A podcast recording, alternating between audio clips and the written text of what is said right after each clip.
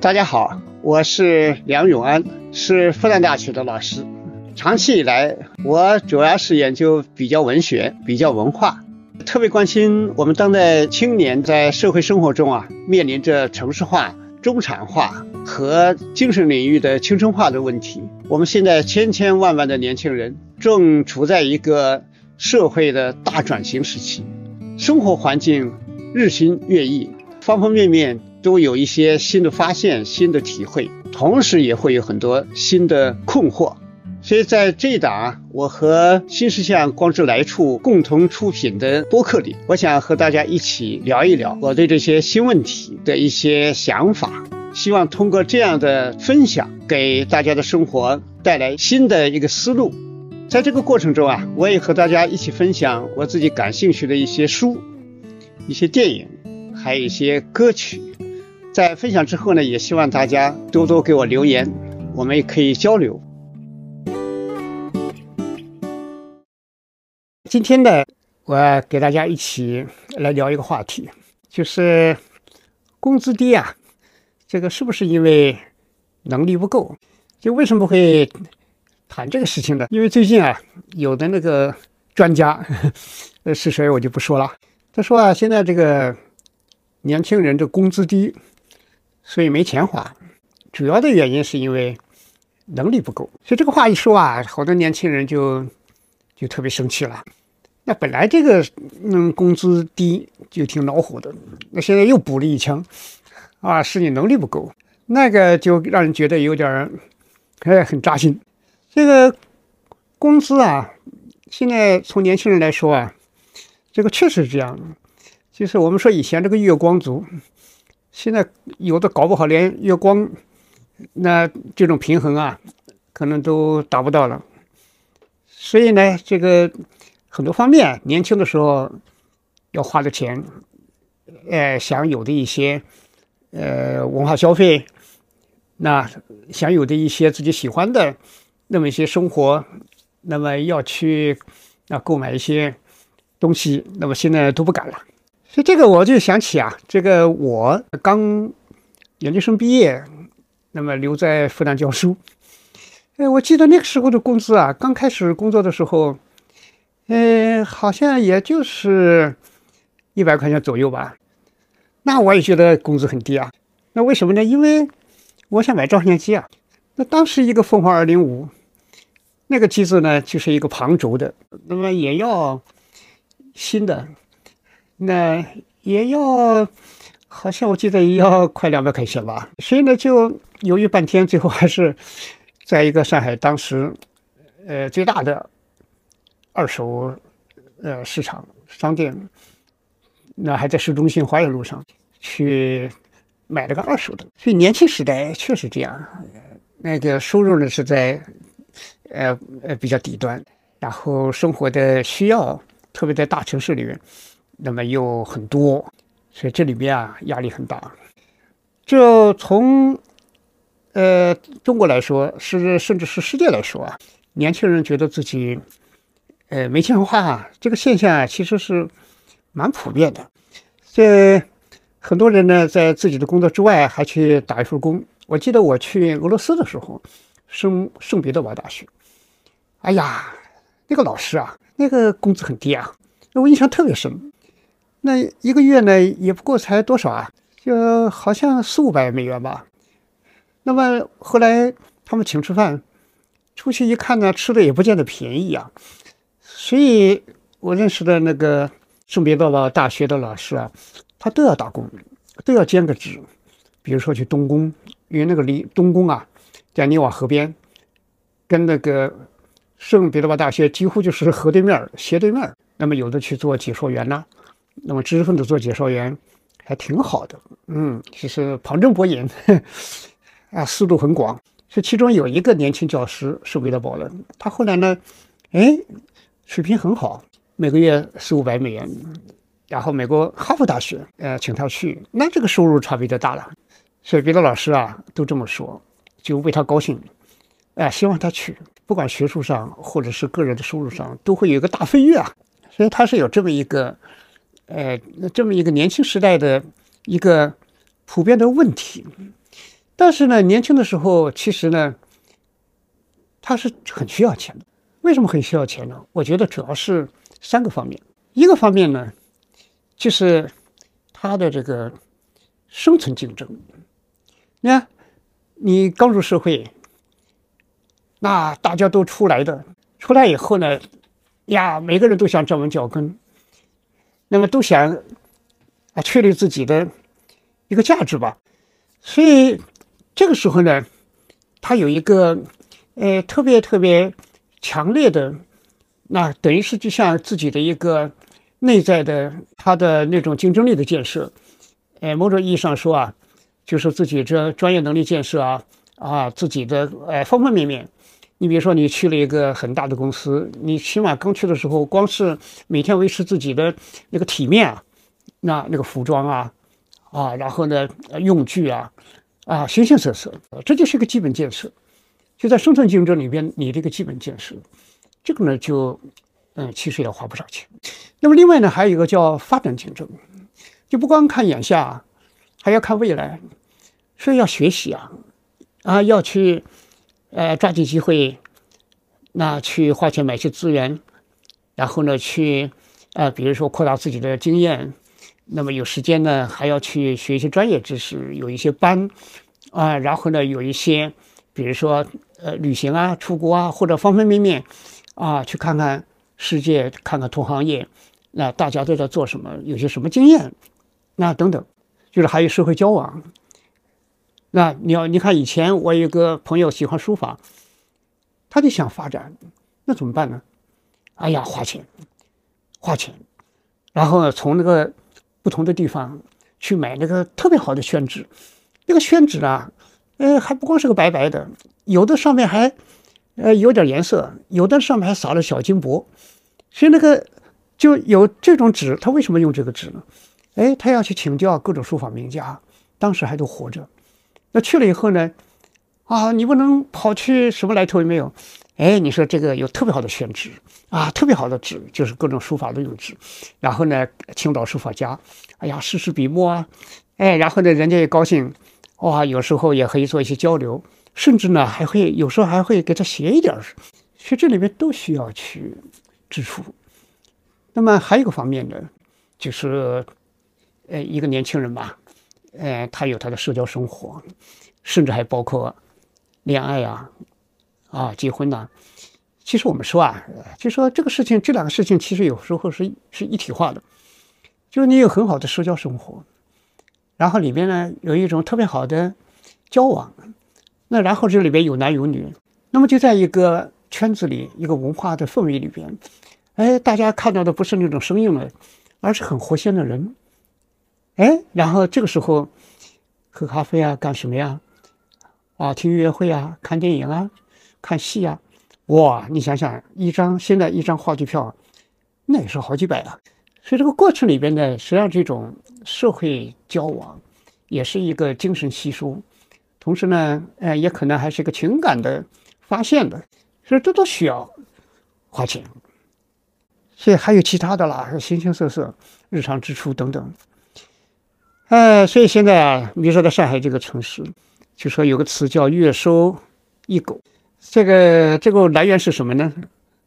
就说有一个人在一个论坛上发帖子，就说自己在上海工作啊，月收月收入两万，活的不如狗。嗯，所以说月收一狗，就等于月收两万。这个为什么两万还不如狗呢？哎，这个当然，它就跟你的生活方式有关系了，跟你的这些啊生活的它的质量有关系了。那上海也是一个八面来风的城市，也是一个全球化的前沿，所以这个里边呢，哎呀，它有太多的我们需要去参与，哎呀，或者说需要去分享的啊，形形色色的东西。那么一个城市呢，它里面有很多国际化，有很多艺术化，有很多。大量的新打开的东西的时候，一个人活着啊，恐怕他平时呢，他有很丰富的生活。那除了刚性的上班呐，啊衣食住行啊。那么也还有很多跟城市风格、城市品质有关系的东西啊。你比如说，你要去摄呃做一点摄影啊，或者做一点特别好的徒步啊，甚至是成群结队去啊去爬个山呐等等。这里面配套工程啊，就是一些配套的支出，其实是很多的。你比如说，我认识的一些人，青年人喜欢胶片摄影，哎呀，觉得里边那个胶片味儿啊，觉得很好。好了，这家伙，你拍了之后，你都要寄给专门的店去冲洗，哎，还要去印，那那个胶卷现在都很贵啊，那冲洗也是很贵啊。但是呢。就说在城市生活里边，逐渐的你有自己的一个圈子，有自己的一个爱好，这里面都需要投入。所以这个两万呐，如果是一个呃外地在上海，大学毕业、研究生毕业，工作，你还要租房子。如果你不租房子，你想买房子啊，那你那个月供，哎，那个月供很可观的啊，很按照这个房价。所以这个时候呢，就是年轻人呢，确实觉得处处花钱。那真的不够。那么火上浇油的，让人心里更加的难过的是什么呢？就说你这个收入差距大呀。那么，二零二二年我们看全国居民人均可支配收入是三万六千八百八十三块，那这是平均呐。那么分平均到每个月和支配收入，那么也就是三千零七十三块钱。那么城市城镇居民呢要高一些，四万九千多。那么乡村呢，呃，平均可支配收入呢大概是两万多一点点。所以这个中位数呢就是三万一千三百七十。所以你可以意识到个什么问题呢？就是我们的发展程度还是比较低的。你要对比起来，你像瑞士人均是九万多美元，那换算成我们的人民币的话。那就是呃六十万了，但是可支配收入里边要另外再算。所以说我们在城市里边，你听听上海，如果说人月收一狗两万的话，那已经算是高收入了。但是高收入的显得很吃力。那为什么呢？那么在上海到底有多少钱才能活下来，才能过得比较好呢？就是十年前我带过一个进修教师，他后来交接了不少上海朋友，他就觉得在上海。那个时候，十年前，你那个至少你要有一千万的存款，哎，这个时候呢，你就活得很优柔了，因为这个城市里面，啊，特别特别，哎，让人这个舒服的，啊，那样的一种生活的各种供给、各种条件，你都有，你都可以去享用了。因为你别看这个不是开玩笑的，哎，有一次我去那个。呃，市中心啊，南京西路。然后呢，呃，跟那个朋友见面。那么那天呢，恰好我下午去的早，那么就有那么一个来小时，就在那个傍晚的时候，那干嘛呢？我就去了那个恒隆广场，那个一楼和那个二楼，那是什么呢？那是奢侈品市场。我以前是从来不进去。好了，这次我想想。就看看设计吧，看看这些奢侈品，顶级设计、顶级的这些制造、生产，它到底是个什么样子？我进去一看，哎呦，那个售货员、女售货员就很开心的过来了。因为我是说真的是这一点，就说我到了那个这种顶级奢侈品市场的话，尽管不太去这种商场，但是进去以后也很从容啊，因为我不会买，哎，我是。哎，以前也了解过一些什么香奈儿等等这些品牌的它的历史，所以就一种文化研究的兴趣。所以进去以后呢，就就看这些东西。结果那个售货员过来以后说：“嗯。”然后呢，他就跟我说：“哎呀，这件很好啊，正在打折啊！”一看我一看是个羊绒的浅绿色的一个女用的短大衣啊。他说：“哎呀，这个很好啊，要给我推销。”后来我就问他多少钱，他说。哎呀，很便宜啊！现在二十九万，哦，我一听觉得，哎呦，哇，二十九万一个车啊，还是个不错的车了。哎，我就笑笑。后来他就说另外一件，哎呀，另一件的颜色呢又稍微深一点，啊，他说也是意大利原装的，啊，品质也非常好。打折更厉害，那十九万。所以那天呢，我心里想，就是一个城市吧，它不均衡，有很高的收入的人，房子都有几亿、几亿啊，那种老洋房。那么也有这种二十九万的羊绒短大衣，什么人买？肯定有人买。要不然他这个店这么高的这个租金，这个店面这么奢华，那怎么撑得下去？所以在城市里边，这种你可以背后就可以看出来，就是这种收入的差距，这种阶层的差距是非常大的。所以有有以前人就说啊，来到上海就知道自己钱少，到了这个广州就知道自己胃口不好。所以这么一个这么大的一个对比度里面，所以年轻人越发觉得自己，哎呀，真的是收入。很低，所以两万都是一个啊，如狗，所以这个感受是很真切的。那么回归到我们今天的年轻人，比如说大学生，我们看一些具体的一些情况。你说那个二零二一届的大学毕业生，从调查下来，平均月工资收入是四千九。那么上海呢，就是看情况，就我们自己的学生，可能一个月八千、九千、一万。啊，一万多一点都有可能，那全国是很不是非常不平衡的，所以平均下来像四千九，哎，高职的低一些就三千九，那么本科的呢，就非重点的可能是五千九左右，那么重点本科院校的呢，月收入大概平均是七千，啊，七千四左右。那么现在的青年人都是流动上学、流动工作，所以大家都向往去。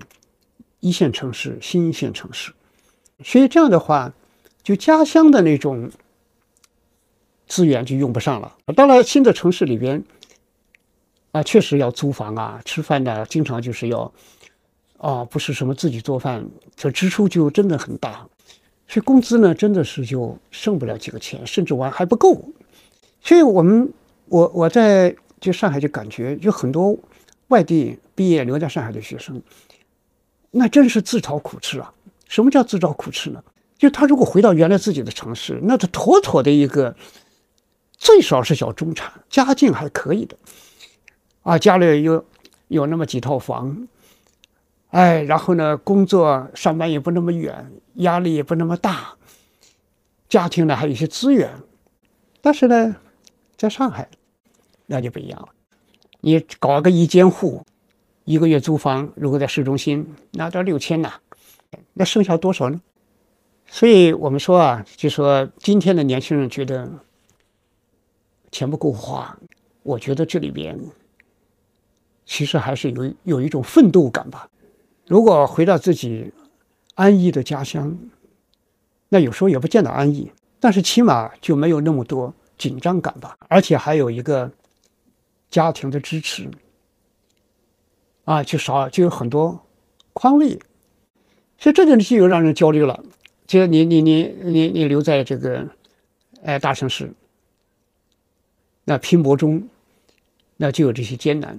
那么还有一点呢，除了这个收入差距之外啊，还有一点呢，就是我们的心理，就传统社会，它是一个等级社会，讲攀比，过得怎么样？这个比呀，这个比呢？呃，古话说啊，就是人比人气死人，所以跟自己同年毕业或者差不多的，哎，他多少我多少，哎呀，这个心里呢，有时候往往就压力大了，哎，就会发愁。那进入社会之后，一个人身上的多种能力体现出来，在学校比成绩、比绩点，出来以后就不仅仅是这么简单了。所以那个收入的增加，有时候就跟你的那种能力啊，甚至跟你的人品呐，呃，甚至跟你的团队精神呐，跟你的这个生活里边的啊这种踏实度啊，那还真是不一定成正比，尤其是体现在这个收入上。所以我们国家啊，现在有时候要明白一点，就是说。它的发展程度还不是太高，不是太高是什么意思呢？就是专业化水平不见得很高，就是这个这个位置，你比如说提拔一个部门负责人，这水平不一定是比别人高出一截，就是这个工作可能本身它的技术含量、专业专业的整个的放在全球化的比较里面的水准，哎，还不是很高，不是很高的话，这个能干，那个也能干，那么这时候讲什么呢？关系、情商。啊，资源、背景方方面面，可能就有一些这些因素在里边。那么一旦提了一级，我们知道在企业里边或者在单位里边提了一级呢，这个收入的差别就比就就就不小了。所以这事儿有点无奈啊。所以你专家说我的能力不行，那这个是社会这么复杂，难道就是这么简简单单一个能力不行就能概括的？啊，这个还真不一样。是这里一个我们目前社会的发展阶段问题，我们的整个社会的这个经济文化各个方面的，那它的这个一个结构性的问题。所以在于一个转型的时期啊，在一个国家发展的这么一个阶段，就这个逻辑上就是收入多少跟能力有关系，但是有时候呢又不是取决于能力的。我记得好像是，我记得十三四年前吧。我看有人写过专题，就深圳，深圳那里的程序员，就一个月收入平均也就是，哎，万把块钱，那么跟那个硅谷的，跟那个美国硅谷的，那就差得太远了，啊，因为这个硅谷我还是，呃，知道一些人的收入，那个一年都是，啊，二二二十几万、三十几万、四十几万，甚至更多的。美元的年收入，但中国这个程序员的水平并不差，但为什么会工资上不去呢？我看它里面有个分析，一方面每年大学啊，哎呀，他能够每年毕业的大学生啊，呃，学计算机的啊，可以编程的程序员的供给特别多，所以就是这就这样的一种大大的，就说工作岗位啊是什么呢？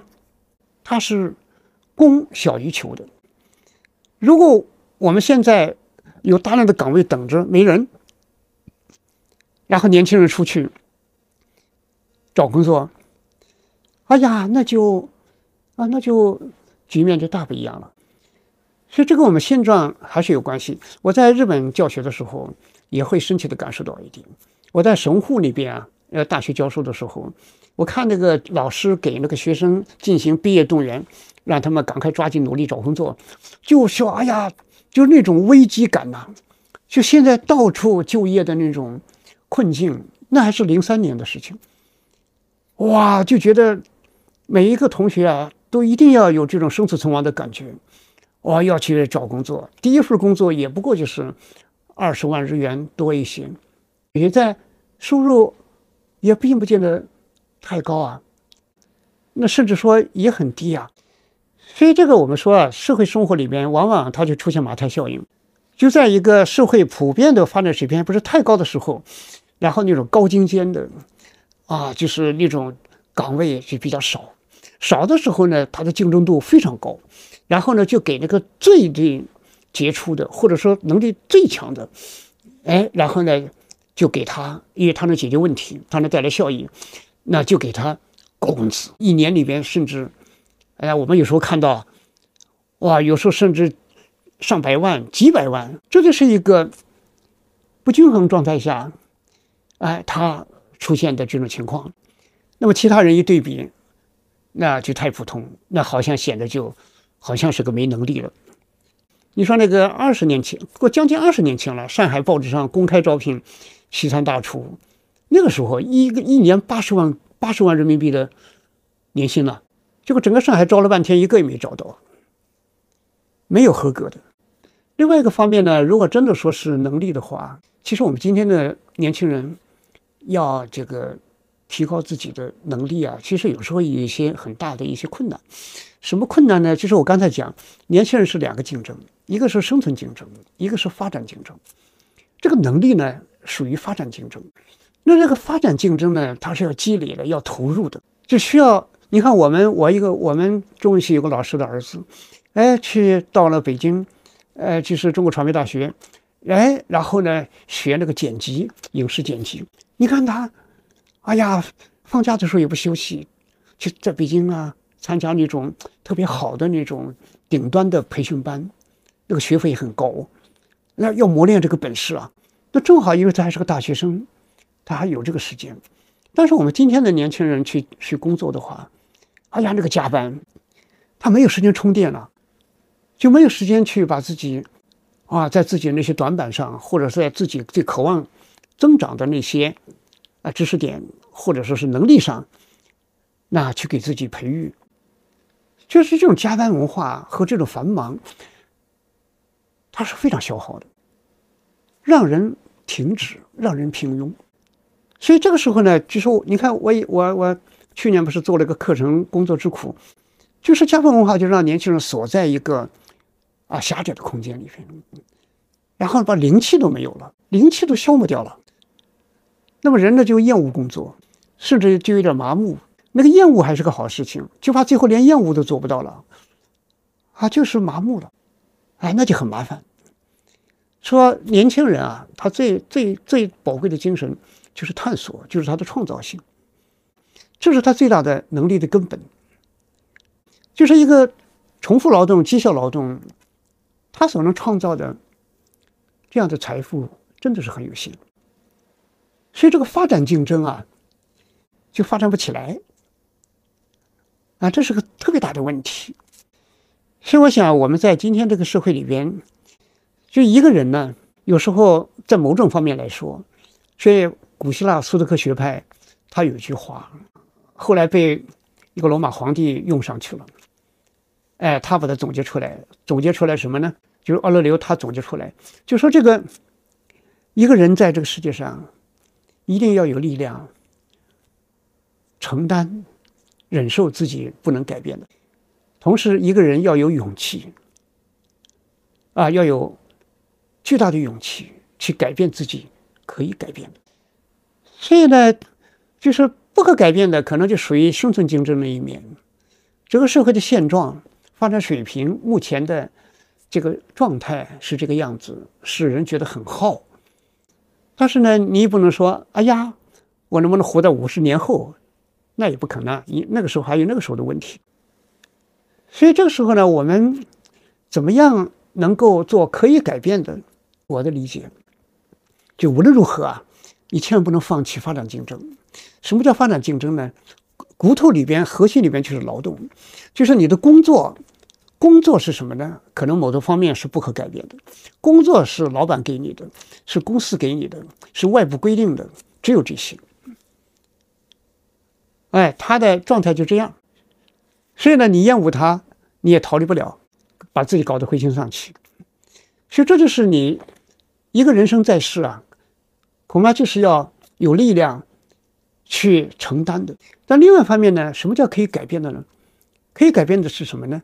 就是发展你的劳动。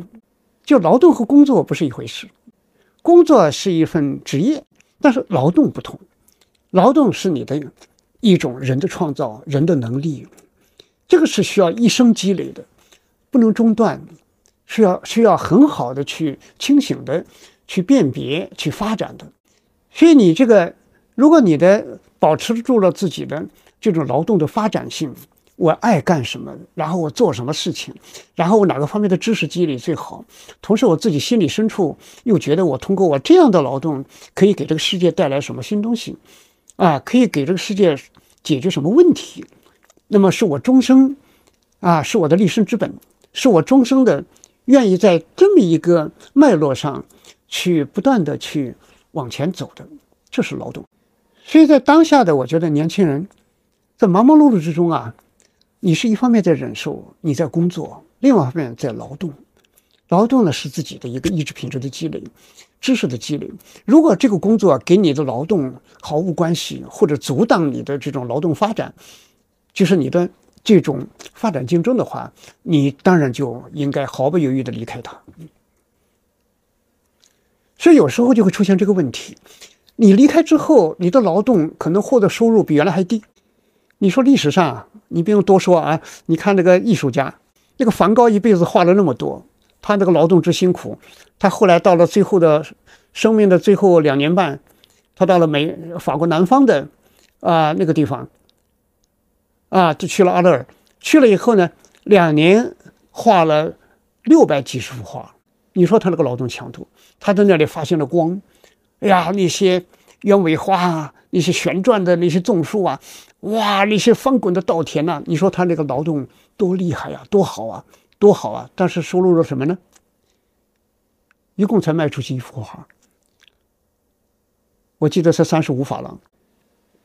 你说这个人，当然他后来很年轻去世了，自杀了，重伤自杀了，所以他的这个收入是极少的，就那么一幅画，六百多幅只卖掉一幅。这个时候呢，我们在生活里面，年轻人确实是有这个问题了，就是你有没有自己内心深处热爱的劳动？然后为了这个劳动，可能你会得到很少，但是你又没有自信。你说作家简奥斯汀，他在一八一三年出版了这个《傲慢与偏见》，这个小说是一八九六年啊，一七九六年他写的初稿，那时候一共才卖出去多少？他这个书才获得了一百五十英镑，出版商挣了五百。后来全世界到今天为止印了五千万册，五千多万册。那个收益海了去了，他自己也没有签版权合同，就这本这么大一本书，就就得了一百五十英镑。你说这这个收入，所以我觉得我们年轻人在今天这个时代啊，就说你的劳动是什么价值，它不一定能变成市场价值。就这个价值和交换价值、市场价值这个东西啊，有时候真的是连不起来。所以我一直觉得我们的年轻人，劳动是第一位，有价值的劳动是第一位。然后得多少钱，尽量要公平合理，但是这个呢，时代社会有时候不能看到你，所以你可能收入不多。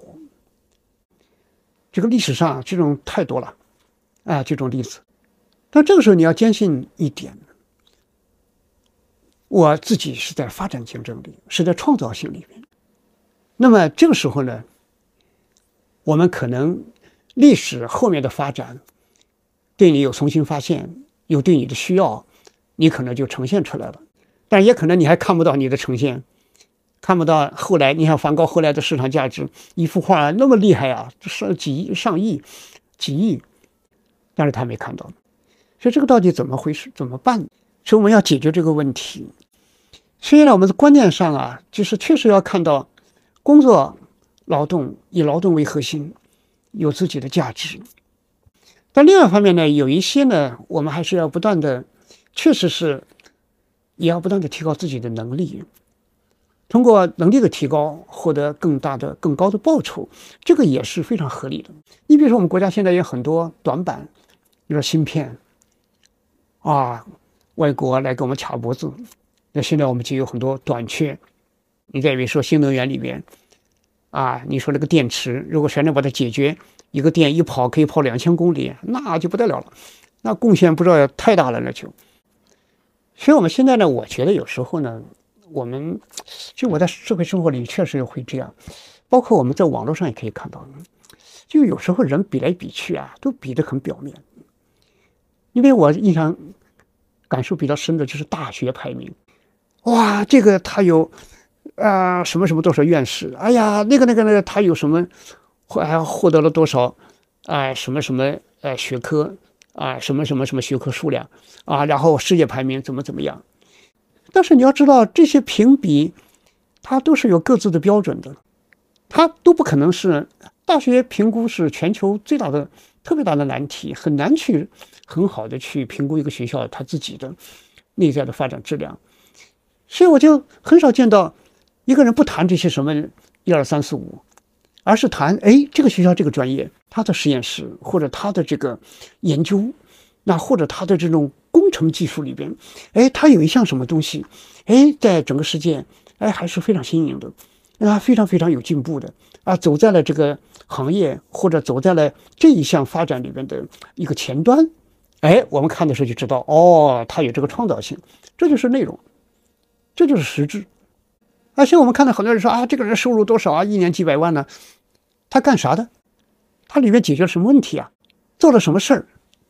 人来到这个世界上，说到底，我始终这样认为，人来到这个世界上就是做事的，而这个事背后呢是解决问题，问题背后呢就是人类处境，就是人类需要解决的问题，让人类生活更美好。是做了什么事儿，解决了什么问题，用了什么样的思路和技术，做了什么样的努力，这才是最重要的，其他都是浮云了。所以这个时候呢，生活就踏实了，而且比较急，因为知道自己能力不足，啊，知道自己世界上有万万千千的那么多事情有难度，自己没有办法下力气。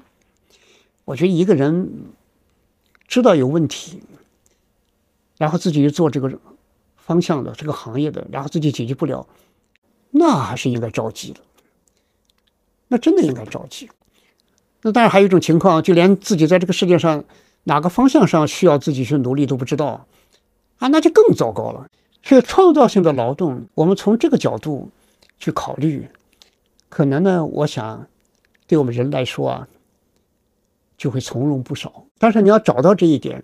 还是要有个试错过程，那么这就带来一个问题了，就是一个年轻人他在成长的时候，他在试错过程中，他有试错成本，试错成本，在这个成本里边呢，其实呢，你可能就很难一下子显示出自己的成熟度、自己的竞争力，然后获得不错的收入，就这个方面呢。恐怕就有问题。就是我们有些学生，你看他毕业以后工作两年以后、三年以后跳槽，这个很普遍。然后他跳个新地方，不是因为那个地方收入高，收入比原来可能还低，但是他觉得可以学到东西啊。你原来这个地方他觉得学不到了，已经常规化了，已经麻木了，他要自己激活一下。那么一跳槽，相反把自己收入跳少了，但这个我觉得价值很高。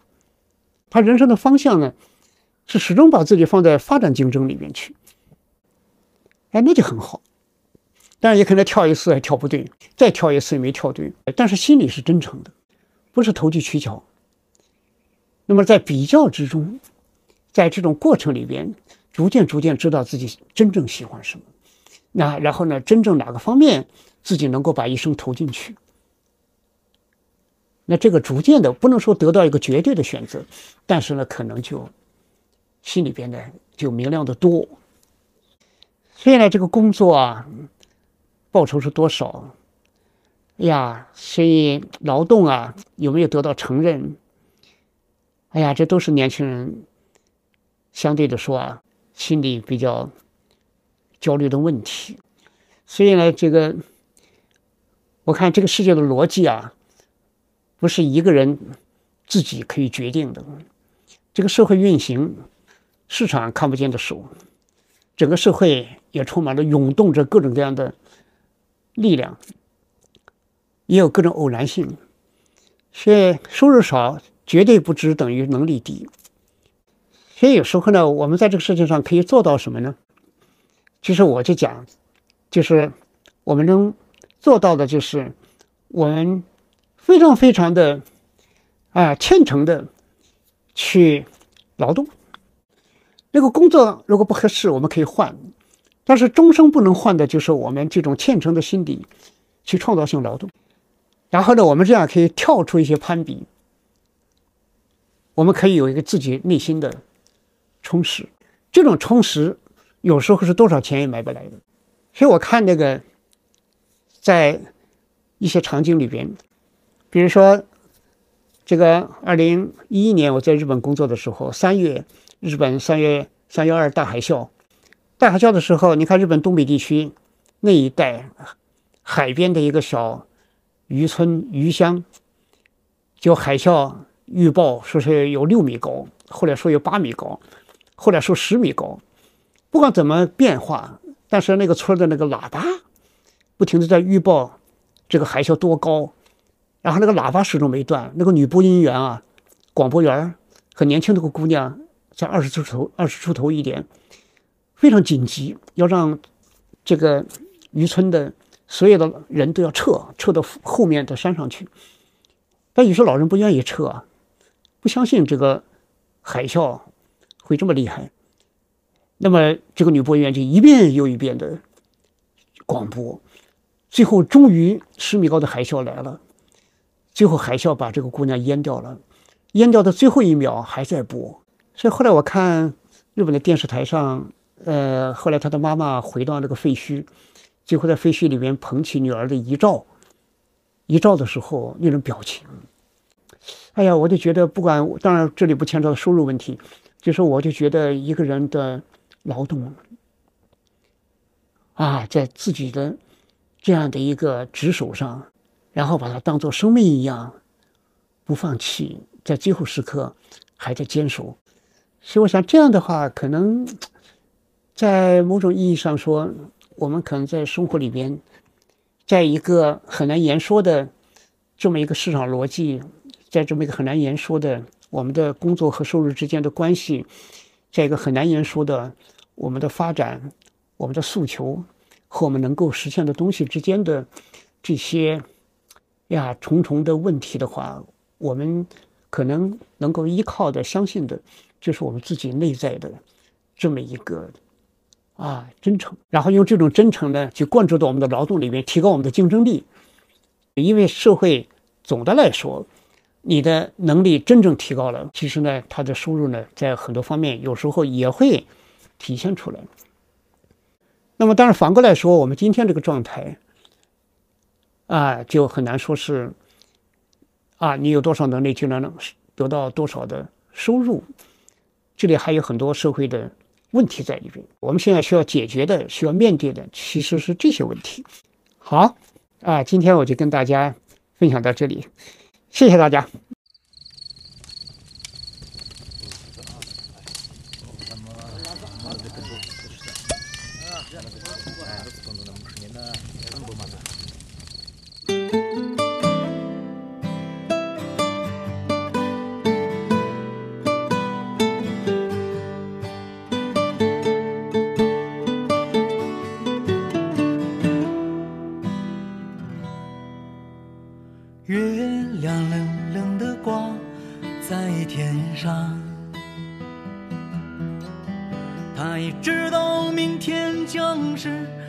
唱离别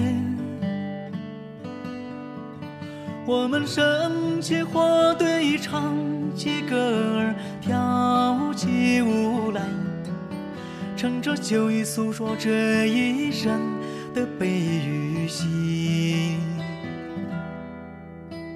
月亮，你别再柔情似水，我的朋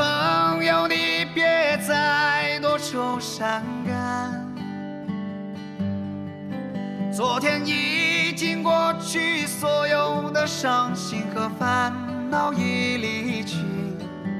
你要相信，明天的天空会更蔚蓝。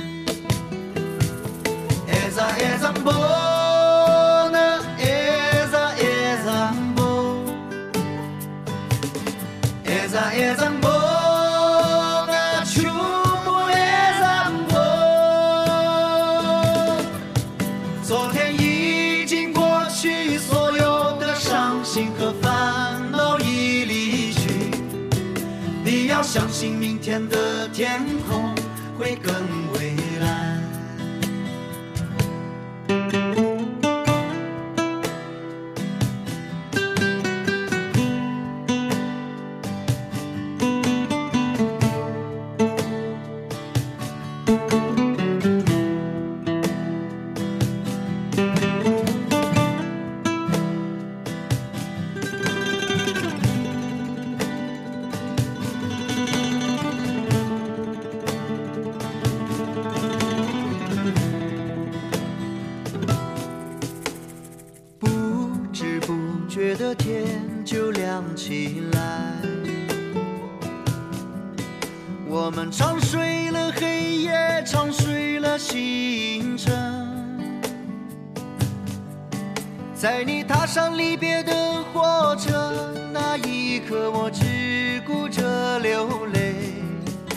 忘了挥手，忘了说再见，望一路沉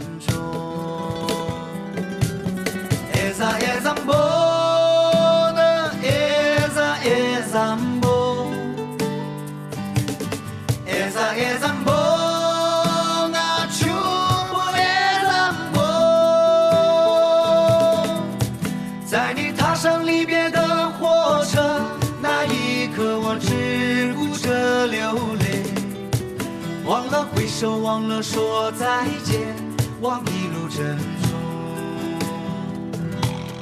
Eza eza mbona, eza eza mbo, eza eza mbona,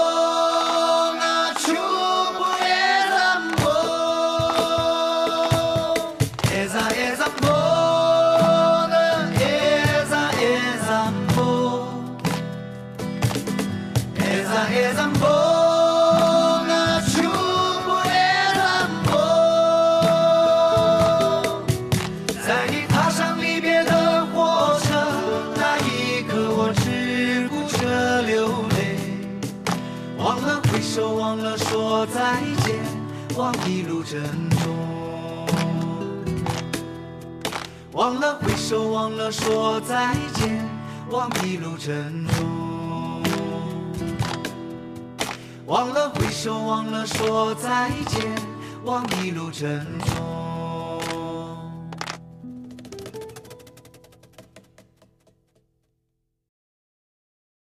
最近，我与新石像光之来处合作了一门“工作之苦”的课程，聚焦这个时代工作的一些新问题，希望能和年轻人在一起，寻找重新建设生活的答案。